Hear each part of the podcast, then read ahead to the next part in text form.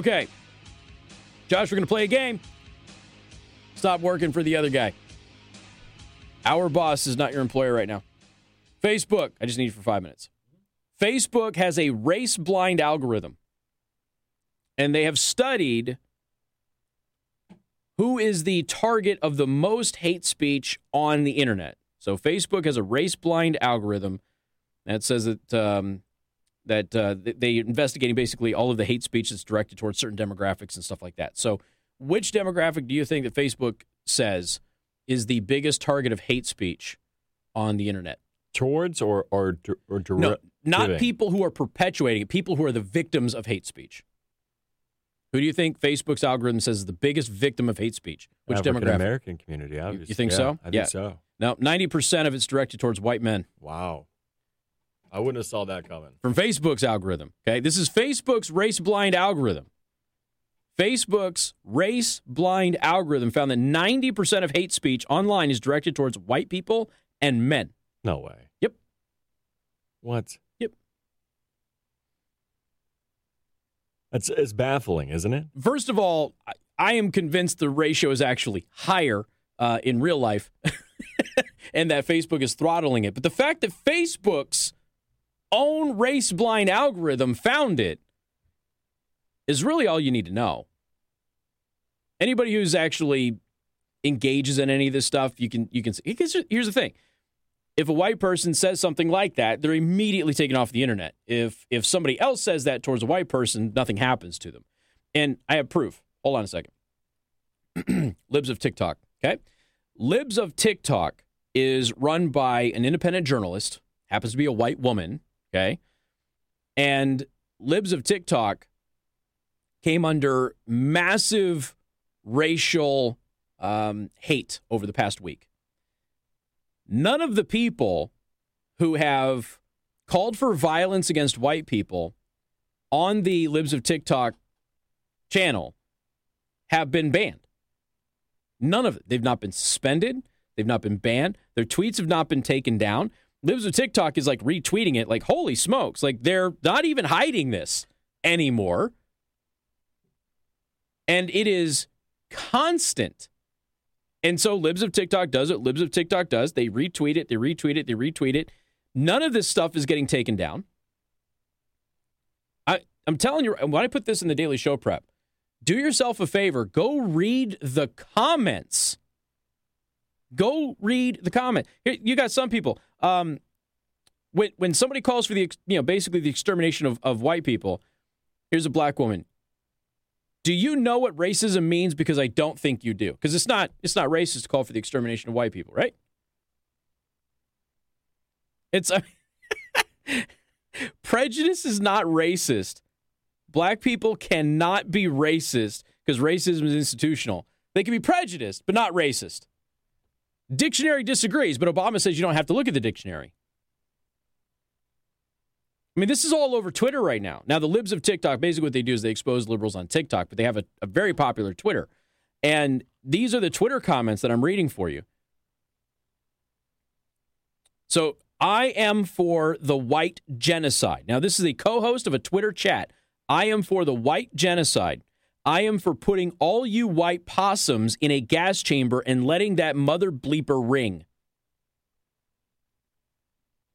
That's still on Twitter. It's allowed. Now, why why is that allowed on Twitter? Because again, um, you know, racism against white people not a big deal. Oh, and there's the guy who took over for Jack Dorsey. Not that Jack Dorsey would have done anything about this, but the new Twitter CEO, Prag uh, Ag- Agrawal, whatever his name is, he hates white people too. He has a whole history of anti-white comments on his social media accounts. This is the guy who now runs Twitter. He's an Indian, Indian born. Uh, let's see. Former um, CTO and new Twitter CEO Agrawal in November of 2020. Our role is not to be bound by the First Amendment, focusing less on thinking about free speech, but thinking about how the times have changed. Sorry, pop ups.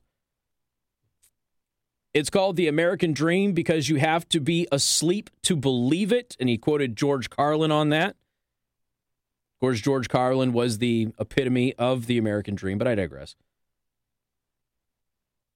I mean, it's you can go through and you can look at a bunch of the stuff that he tweeted out. A lot of it was anti-conservative and Republican, um, which you would expect, but some anti-white stuff on there too. How many times have we exposed racists being hired by major news publications? New York Times has hired people who hate white people. MSNBC has hired people who hate white people. CNN has hired people who hate white people. We could we've been down this list a million times. Is there systemic racism in America? Yes. It is geared towards anti-whiteness. That's what it's geared towards. When we're talking about an actual systemic issue, would it be systemic to have the federal Department of Education only allow certain scholarships for anybody who isn't white and not allow any white scholarships? Is that systemic racism? That the federal government doesn't allow that for white people, but it allows it for everybody else?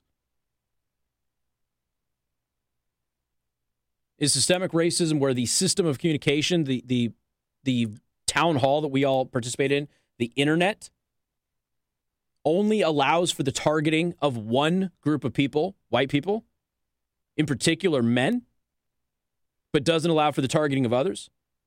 Is it systemic racism when even Fox News will interview the victims of of a huge tragedy if their skin color is the right color?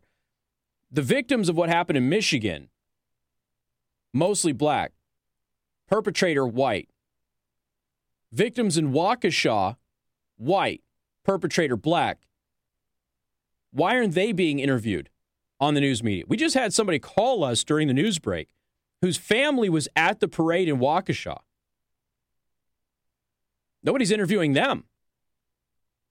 I'm sure local media is, but I'm talking on the national scale. National scale is okay if, as a victim, your skin color fits a narrative, so long as the perpetrator fits that narrative too. If it's flipped, though, you don't get any attention at all, which is why the Washington Post spent two days covering a massive domestic terrorist attack that was based on racism in Waukesha, Wisconsin, after a Kyle Rittenhouse verdict that the person didn't like. This is that's systemic. 100% that is systemic. Now, beyond that, you start getting into some of these blue cities where the blue cities are not interested in, in lifting up the black community at all. They want to keep them, of course, reliant upon government. You've heard me say this a million times about South Bend. Tremendous potential in South Bend. Tremendous potential. Yet businesses don't want to go there. Businesses want to go to Elkhart. They want to go to Mishawaka. They don't want to go to South Bend. Why don't they want to go to South Bend? The government makes it virtually impossible. Why does the government make it virtually impossible? I've told you my, my struggles with a small business and figuring out where I was going to set up. City of South Bend was never an option, made it too difficult. South Bend should be a manufacturing city. They're, they're choosing not to be. They're trying to be something that their population isn't cut out for. And I don't mean that by they're not capable. I'm talking about the educational levels. I'm talking about the degree programs from the population there. They've got a, a tremendous workforce that could be a manufacturing powerhouse in this region. But they go to Elkhart instead. Why? Government's more friendly, ready workforce. They don't see it in South Bend. Been run by Democrats since at least 1972. Start to ask yourself what's the systems in South Bend that are racist? Because there's a lot of people in South Bend, black people in South Bend, who think that South Bend is a systemically racist city. All right, it's been run by Democrats since at least 1972, before I was born. So, what are the systems that are racist in South Bend? And what is the political apparatus behind that racism that is systemic? Which one? And why won't you get away from it to allow somebody else to come in? How many times do we have to sit here and watch some nincompoop dweebus on there because we got the uh, the abortion situation happening at SCOTUS right now? How many times do we have to have somebody on the news media say it's white supremacists who don't want women of color to have access to abortion? I'm sorry. I'm sorry. Are you really making the case that somebody who says black babies are precious and deserve to bless this world with their life and shouldn't be killed in the mother's womb, they're they're the racists? But the black men and women who support killing young black babies, who are the predominant victims of abortion, they're not racist. But the people who might be white who want them to live and be born and have an opportunity to succeed in life, they're the racists. Right? That make any sense to any of you? Of course not. Of course it doesn't make any sense. This is the nonsense that we're dealing with right now. Look at the Poynter Institute. I know that we've covered the Poynter Institute a lot on this show. The Poynter Institute is basically single handedly responsible for the so called fact checks that you see all over social media. They are a racist organization who hates white people, in particular white men. It's all over their programming. What is critical race theory? White people are evil. That is being pushed out by government educational systems and supported by elected officials in government school boards all across the country. Is that or is that not systemic? And it deliberately targets one group of people. Is there systemic racism? Yep. Just isn't exactly what anybody thinks it is. In large blue areas, small blue areas too, I suppose, if you consider South Bend, but in large blue areas, the system is keeping minorities oppressed. So they're reliant upon the government so the system doesn't get screwed up. So those who are lucky enough to wiggle their way out of the bottom, like Maxine Waters, a seamstress who's now a millionaire, explain that one, can continue to get rich off of exploiting her own. And then on the systemic issue, from the federal government on down, they are targeting one race of people in this country right now and only one race of people in this country. For years and years and years, I covered scholarship programs at the university level on this show and my show in other states. You can have scholarships for every race of people except for white. Why? And when student organizations tried to have a scholarship for white students, they were shut down by the universities. It was considered racism. It was a whole thing. Tell me that's not systemic. They want the KKK to resurge. So, what they're doing is they're creating a systemically racist society against a, a core group of people, particularly white men. If they're Christian, even better.